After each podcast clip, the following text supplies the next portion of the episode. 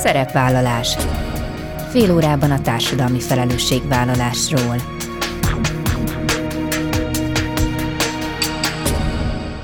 Jó napot kívánok! Bíró Bori köszönti Önöket! Adásainkban hétről hétre példákat hozunk arra, hogy egy-egy cég vagy intézmény, netán magánszemély, milyen formában, milyen eszközökkel járul hozzá anyagi gondok, társadalmi problémák orvoslásához, az életminőség javításához, a fenntartható fejlődéshez. Így módon is kifejezve, hogy felelősséget érez azért a környezetért, amelyben él és dolgozik. A mai adásban egy olyan a koronavírus járvány kezdetén alakult kezdeményezés mutatkozik be, amely ma már ugyan más hangsúlyokkal, de továbbra is aktívan működik. Ficere Andrea és csapata egy olyan platformot hozott létre, melyen az egészségügyben dolgozókat támogatják a különböző felajánlások koordinálásával. Jelenleg elsősorban a dolgozók mentális támogatása a céljuk, hiszen a Covid óta sokat romlott az egészségügyben dolgozók pszichés állapota. Kulturális és szabadidős programokat, valamint szakmai rendezvényeket szerveznek, az alapítvány weboldalán pedig blogot is vezetnek. A szervezet alapítója és szakmai vezetője Ficere Andrea lesz a műsor első felének a vendége. Őt Szegedi Istváné Krisztina követi, aki korábban a Covid osztály főnővéreként, ma pedig a négyes számú belgyógyászat és a tüdőosztály főnővéreként dolgozik. Ez a mai témánk, tartsanak velünk! A COVID idején számos olyan kezdeményezés látott napvilágot, amely az egészségügyben dolgozóknak igyekezett segíteni. Ezek egy része hát azóta már nem, vagy csak kisebb intenzitással működik, és vannak olyanok is, amelyek fejlődtek, vagy idomultak a megváltozott helyzethez. Ilyen a Fogjunk Össze alapítvány is, amelynek szakmai vezetője és alapítója Ficere Andrea a vendégem. Jó napot kívánok! Jó napot kívánok! Talán induljunk onnan, hogy egy picit még vissza a múltba, hogy milyen céllal indult 2020-ban a szervezet, és tudom, hogy változott útközben, változtak a célok vagy a prioritások, melyek most a leginkább hangsúlyos irányok. Amikor létrehoztuk az alapítványt, akkor még dúlt a járvány, és azzal szembesültünk, hogy sokaknak különböző dolgokból hiányuk van, és sokan viszont odafordulnak az egészségügy felé, és felajánlanak dolgokat. Ezt a két szemléletet szerettük volna mi koordinálni, magyarul segíteni szerettünk volna azoknak, akik valamilyen kéréssel, kérdéssel fordultak hozzánk. Úgy alapvetően az elején még ételeket, italokat, esetleg lakhatást ajánlottak föl azok, akik adni szerettek volna, esetleg transportot a dolgozók számára, ami nagyon jól jött abban az időszakban. Később belépett a programunkba az oktatás is. A kórház sulis segítségével tettük azt lehetővé, hogy azoknak a dolgozóknak, akik hát éjjel-nappal végül is dolgoznak, a gyerekeiknek az oktatását biztosítsuk, és olyan vállalkozókedvű gimnazistákat, esetleg egyetemi hallgatókat sikerült találni, akik átvették a napi leckét, és ilyen értelemben levették ezt a terhet a szülők válláról. Később, ahogy csendesült a járvány, és volt már rá lehetőség, igyekeztünk pihenés, rekreációt biztosítani a dolgozóknak, akár nyáron nyaraltattuk őket a Balaton partján, akár már később az őszi időszakban. Egész hétvégéket szerveztük meg számukra, ahol több mint 100-150-200 embert pihentettünk, de nem csak pihentettünk és tettük lehetővé azt a környezetet és azokat a viszonyokat, amelyben el tudták felejteni a mindennapi gondokat, hanem szakembereket is hívtuk segítségül, és olyan programokat szerveztünk számukra, amelyben kibeszélhették, átélhették az őket ért hát nagyon komoly ingereket, és ezeket egy kicsit a napvilágra tudták hívni, és a feldolgozás folyamatát is el tudtuk velük kezdeni. Most változott a fókusz, ahogy ön is mondta, és inkább szakmai tevékenység van előtérben, emiatt elkezdtünk egy olyan blog írását is, sok szereplővel, sok olyan szereplővel, akik nyitottak a kérdésre, akik érzékenyek a témára, akik segíteni szeretnének, és nem kizárólag szakmai anyagokat gyártunk, természetesen olyanokat is, hanem mindenfajta olyan gondolatot is végigviszünk, vagy analizálunk, amely esetleg a dolgozókat, vagy a betegeket, vagy a családtagjaikat érdekelheti.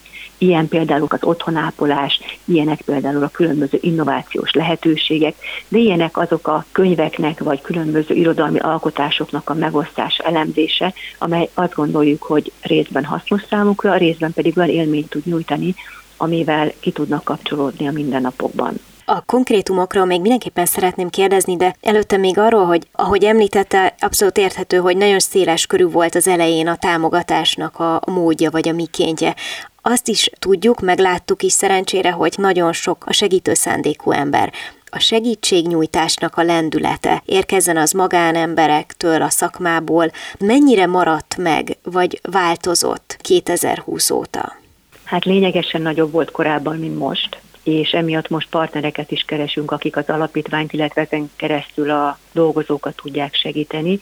Igazából nem adományokra vágyunk, hiszen az megvolt annak az időszaka, amikor a járvány dúlt, hanem olyan szakmai együttműködéseket kutatunk, amelynek kapcsán bármilyen szervezetet, cégeket, egyéneket tudjuk szakmailag segíteni, akár oktatni, akár bármilyen olyan rendezvényt kialakítani számukra, ahol valamilyen egészségügyi információhoz, tudáshoz tudnak jutni. Tehát egyfajta együttműködés, ez a jó szó, ezt nagyon kutatjuk, és szerencsére találunk is ilyen lehetőséget. Meg hogy talán alakuljon egy olyan közösség, amely segíteni tudja egymást, és említette, hogy ahogy alakult az alapítványnak a tevékenységi köre időben, aztán egyre inkább fontossá vált az, hogy lelkileg is támogassák az egészségügyi dolgozókat. Hogyan látják, vagy mik a tapasztalatok azzal kapcsolatban, hogy maradtak-e annak a fizikailag és mentálisan is nagyon leterhelt állapotnak maradandó nyomai az egészségügyi dolgozók életében, ami ott a, a nagyon kemény 2020-as Covid időszakban biztos, hogy nagyon erősen megjelent személye válogatja. Van, aki azóta már túllépett ezen, és fel tudta dolgozni az az őtért ingereket, vannak, akik még most is nyögik annak az időszaknak a tapasztalásait nekik segíteni kell, és nem csak odafordulással, kedvességgel és pihentetéssel, amire ugye példákat már hoztam, hanem szakmai, valódi segítségre szorulnak. Tehát olyan fajta mentális támogatást kell számukra biztosítani, akár egyéni, akár csoportos módon, amely valóban igazi, valódi segítséget, nem pedig egy átmeneti felületes támogatást nyújt számukra. Nagyon komoly a felelősségünk ebben, mert igazából azok szorulnak leginkább segítségre, akik talán önmaguknak sem vallják be, akiknek csak ilyen áttételes módon különböző tünetek, panaszok jelzik azt, hogy valami nem stimmel, és, és valamit keresni kell, és valamit kezdeni kell önmagukkal. Ebben kell nekünk proaktívnak lenni, és ha bárki olyan jelet látunk, ami mi úgy érezzük, hogy ott gond van és segítséget kell adnunk számára, akkor ott lépnünk kell. Akkor ilyen értelemben tulajdonképpen egy jelzőrendszer is lehetne ez a szakmai közösség, mert ahogy mondja, azért azt a dilemmát tényleg nagyon nehéz feloldani, hogy sokszor éppen azok nem kérnek segítséget, akik talán a leginkább rászorulnak. Pontosan így van, illetve azért talán most már nem annyira, de a járvány előtt mindenképpen tabunak számított az, hogyha valaki azt mondta magáról, hogy valami pszichésen nálam nincs rendben, uh-huh. feszült vagyok, szorongok, depressziós vagyok, és még sorolhatnám a példákat, akkor azt mondani, hogy hú, nekem szakember kell, pszichológus vagy pszichiáter, vagy valamilyen közösség, ahol én fel tudok oldódni, ahol én tudok végre szembesülni a saját elnyomott problémáimmal, ez még nem volt divat. Talán most már felhívta a járvány erre a figyelmet, hiszen ezek a fajta problémák mondjuk kiégésnek, vagy az előbb felsorolt tüneteknek, betegségeknek Korábban is volt ilyen, csak erre most felhívta a járvány a figyelmet. Most már nem ciki segítséget kérni, és direkt ezt a szót használtam, mert annyira nehéz azt látni, hogy valaki látszik, hogy küzd valamivel, küzd a démonjaival, és nem meri azt a lépést megtenni, amivel végre olyan helyzetbe vagy olyan valakihez kerülhetne, aki érdemi segítséget tud számára nyújtani. Igen, és ilyen értelemben talán, ha furcsa is kimondani, de ez egy pozitív hozadéka a járványnak, mert ezek a problémák, amiket említ, velünk maradnak, illetve velünk vannak járványhelyzettől függetlenül is, az, hogy tudjunk róluk beszélni, hogy merjünk segítséget kérni, hogy támogassuk egymást, hogy oda tudjunk figyelni azokra, akikkel bármi probléma van, az egy örök dolog. Ez így van, ez, és mindenki támogatni arra, hogy nyilván van, aki ezt felvállalja, és névvel, vagy, vagy akár a munkahelyén is jelzett módon keres minket, vagy másokat, akik, akiktől segítséget remél, de ha valaki még mindig úgy gondolja, hogy nem szeretné, hogyha ez bárki tudomására jutna, akkor úgyis megkeresett minket, és mi úgyis próbálunk segíteni nézegettem a weboldalukat, és nagyon tetszett, hogy egészen nagy hangsúlyjal szerepelnek a különböző kulturális programok, amelyek nem tudom, hogy egyébként mekkora lehetőséggel jutnak el az egészségügyben dolgozókhoz, és mennyire vannak tisztában úgy általában azzal az emberek, hogy az ilyen jellegű programok azok bizony mentálisan is nagyon sokat tudnak segíteni az ember állapotán hogyan jutottak el odáig, hogy ilyen jellegű programokat is szervezzenek, és mondaná néhány konkrét példát, hogy ezek hogy sikerültek, milyen visszhangra találtak? De jó, hogy ezt kérdezi, köszönöm szépen. Hát nekem ez a szívügyem, én nagyon-nagyon szeretek olvasni, öt éves korom óta nekem ez a fő kikapcsolódásom, és azt gondoltam, pont amiatt, hogy én magam is sokszor irodalmi művekbe menekültem, hogy olyan műveket olvasni, olyan szerzőkkel, írókkal, költőkkel találkozni, akik értik hogy az embernek hogyan működik a lelke, akik megéltek hasonló helyzetet, az nagyon fontos lehet. Egyrészt felszabadító, másrészt esetleg valódi megoldást nyújtó.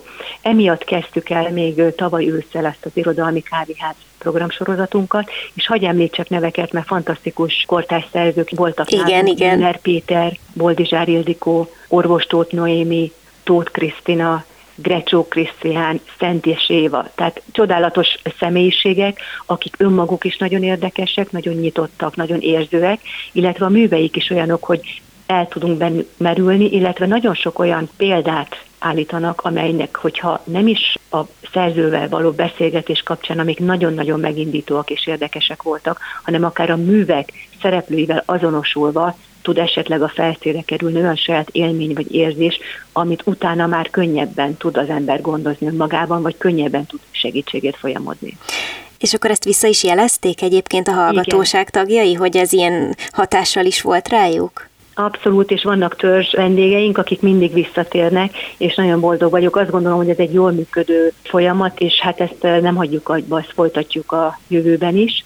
Illetve, hogy a irodalmi kávéházon túl minden olyan kulturális programot támogatunk, legyen az egy színházi rendezvény, opera vagy operett műsor, valamilyen zenés, táncos rendezvény, amely alkalmával szintén fel tudnak oldódni a résztvevők, tehát ez nagyon-nagyon fontos számunkra. Most két olyan dologban a jövőben, amiről szeretnék esetleg beszélgetni, hogy indul az úgynevezett város játékprogram, ahol majd a Budapest várost kell, vagy lehet megismerni különböző játékos programokban, és ez is egy ilyen hasonló, azt gondolom élményt adó, vagy élményt jelentő program lehet, illetve elindultak a szakmai rendezvényeink is.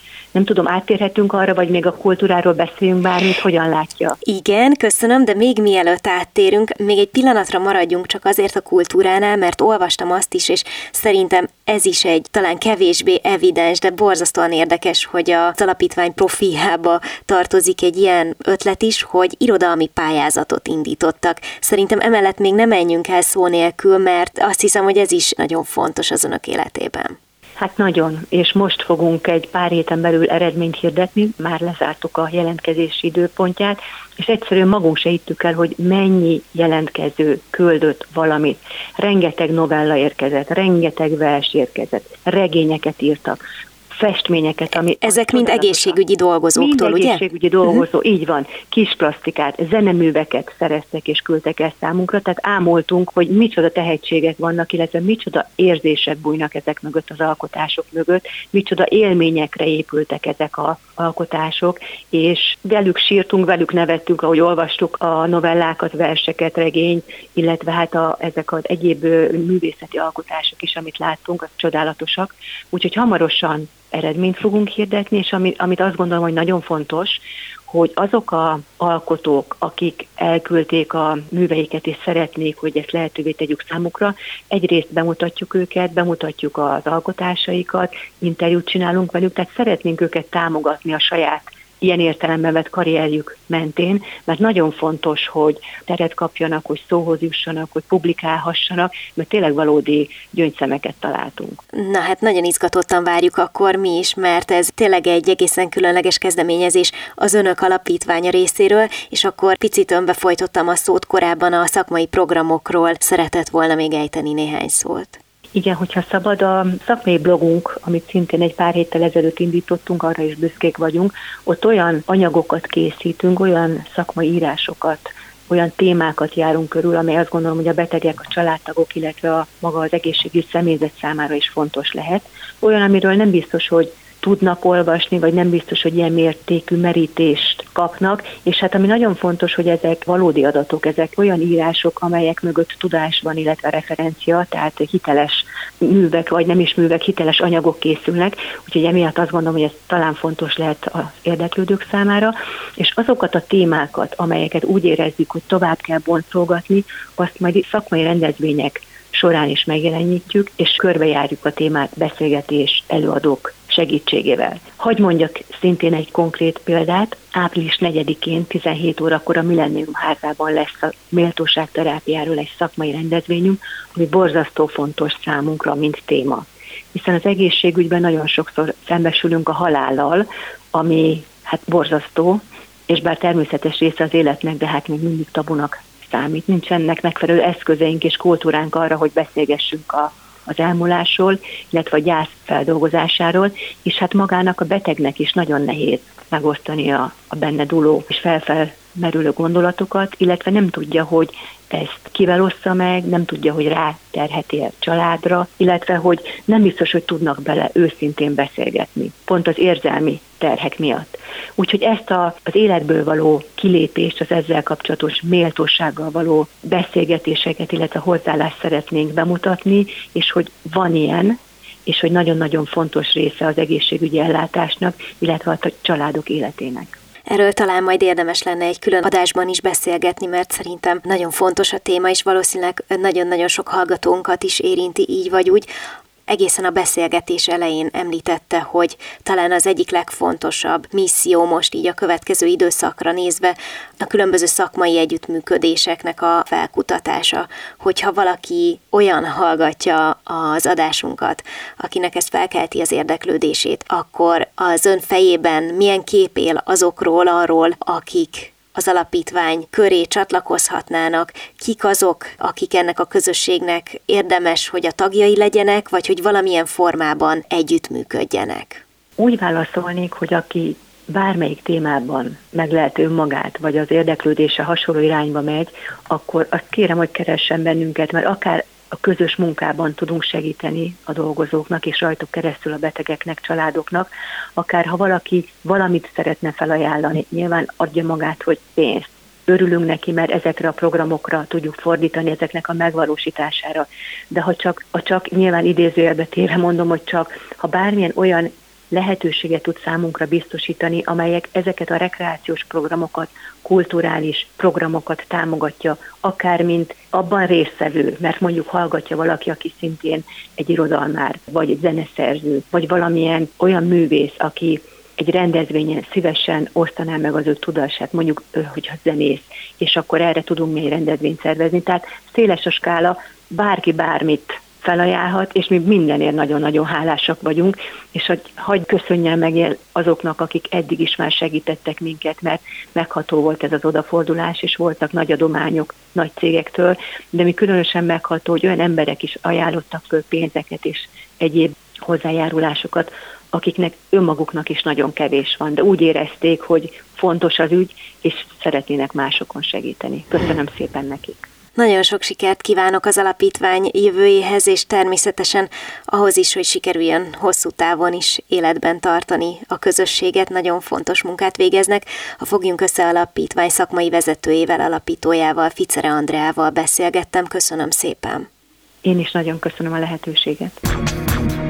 Szerepvállalás.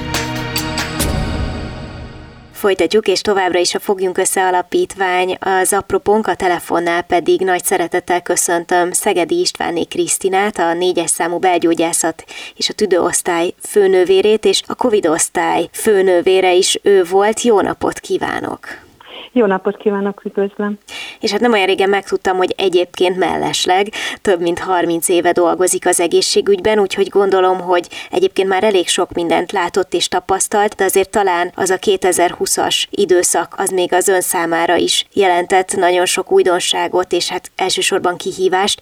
Hogyan emlékszik vissza erre a Covid-dal terhelt időszakra?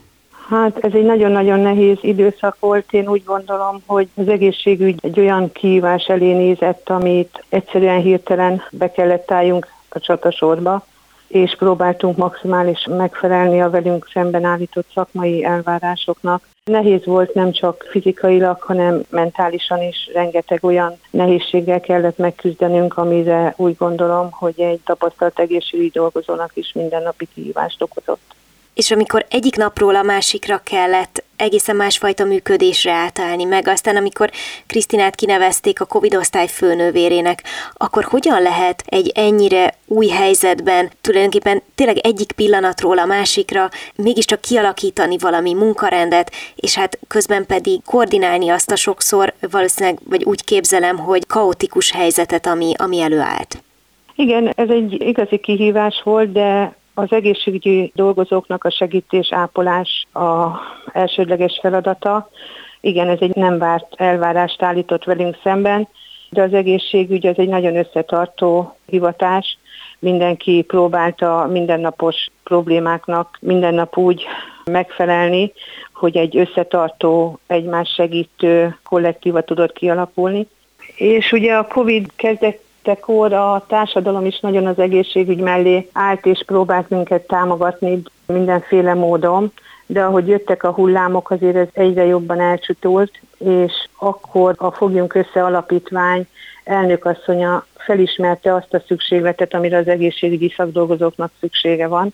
Itt nem csak az anyagi támogatásra gondolnék, hanem inkább a mentális segítségnyújtásra és az erkölcsi megbecsülésre, az elnökasszony általa fogjunk össze alapítvány mindennapos segítséget próbált nyújtani felénk, és gondolnék itt a napi ételadományokra, a mentális segítségnyújtásra, és mi nem csak ápolók és egészségügyi dolgozók vagyunk, hanem azért családanyák, feleségek, és a Covid legnagyobb küzdelme mellett azért nekünk is szembe kellett nézni olyan problémákkal, hogy hazajönnünk, főznünk, mosnunk, takarítanunk kell, gyermekeket nevelünk, és nem jutottak alapvető dolgokra időnk, például, a, hogy leüljünk a gyermekeinkkel tanulni. És akkor a Fogjunk Össze Alapítványon keresztül például a kórházsuli segítségével a dolgozók igényt tudtak venni ilyen szolgáltatásra, akik segítették a gyermekeknek a tanulmányait a, a járvány ideje alatt. Tehát akkor olyan segítséget kaptak, ami valódi támogatást jelentett. Nyilván ugye a különböző időszakokban megvolt, hogy éppen minek volt inkább relevanciája, de azért, amit említett az előbb, hogy hát ezt az egészet mentálisan kibírni sem lehetett egy egyszerű helyzet. Mi volt a tapasztalat az önnel dolgozók kapcsán? Sokan roppantak meg ebben az időszakban? Igen, én úgy gondolom, hogy a COVID osztályok dolgozói egy olyan mentális terhelésnek voltak kitéve, amit van, aki felvállal, és kimondja, és mer segítséget kérni, és van, aki, aki nem úgy gondolja, hogy becsukta ezt az ajtót, és megpróbálja feldolgozni. És ehhez az elnök asszony egy nagyon nagy segítséget próbált adni nekünk, mentálisan, akár egyéni, akár csoportos foglalkoztatásokat próbáltak szervezni a Fogjunk Össze Alapítványon keresztül vagy gondolok itt olyanra, hogy ahogy a egyik hullám mondjuk egy kicsit elcsitult és nyár jött, akkor az egészségügyi dolgozókat és családjukat a Balaton több pontjára juttatták el teljes ellátással. Próbálták biztosítani azt a számunkra, hogy egy kicsit mentálisan feltöltődjünk, kilépjünk a hétköznapokból, egy kicsit elvonatkoztassunk a mindennapi nehézségektől, az elmúlástól, de gondolnék itt egy olyan hétvégi komplex programokra például, ahol egy háromnapos hétvégére mehettek az egészségügyi dolgozók, és a krízis helyzeteket próbáltuk meg kibeszélni szakemberek segítségével, vagy a, azt a mentális leterheltséget, amit éreztünk, csak nem mertünk odafordulni és azt mondani, hogy baj van, de ott szakemberek segítségével rávezettek minket arra, hogy igen, ezt ki kell beszélni, a krízis helyzeteken túl kell tudni lépni, a posztraumás szindróma igenis létezik, vagy hogy a gyászt fel kell tudni dolgozni, hiszen minket is érintettek az mellett, hogy a mindennapos munkánk során találkozunk a halállal, az elmúlással, de rengeteg olyan kolléga volt, aki küzdött a Covid osztályon a betegek életéért, és mondjuk a saját családtagja egy másik kórházban feküdt egy Covid osztályon, és ugyanúgy meg kellett a gyászt élje. Majd hazamentünk, és megerősödve újra feltöltődve, másnap úgy tudtunk menni a munkahelyünkre, hogy pozitív élményeket kaptunk, és ezt mind-mind a Fogjunk Össze alapítványnak tudjuk megköszönni, mert egyszerűen egy olyan odafordulást kaptunk tőlük, és egy olyan mentális támogatást, amire az egészségügyi dolgozóknak kimondva kimondatlanul, de igenis, hogy szüksége van. És jó tudni azt, hogy van egy olyan alapítvány, amin keresztül tényleg a felajánlások, a lehetőségek eljutnak az olyan szakemberekhez, akiknek erre szükségük van. Mi pedig köszönjük az önök munkáját Szegedi Istvánné Krisztinával, a négyes számú belgyógyászat és tüdőosztály főnővérével beszélgettem, és nagyon köszönöm, hogy megosztotta a tapasztalatait. Nagyon szépen köszönöm. Minden jót kívánok viszontlátásra.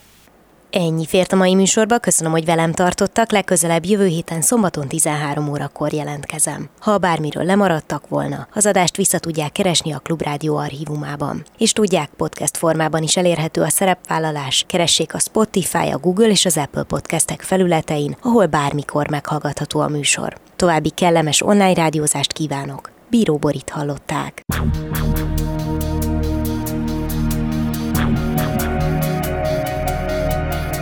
A Szerepvállalás című műsorunkat hallották.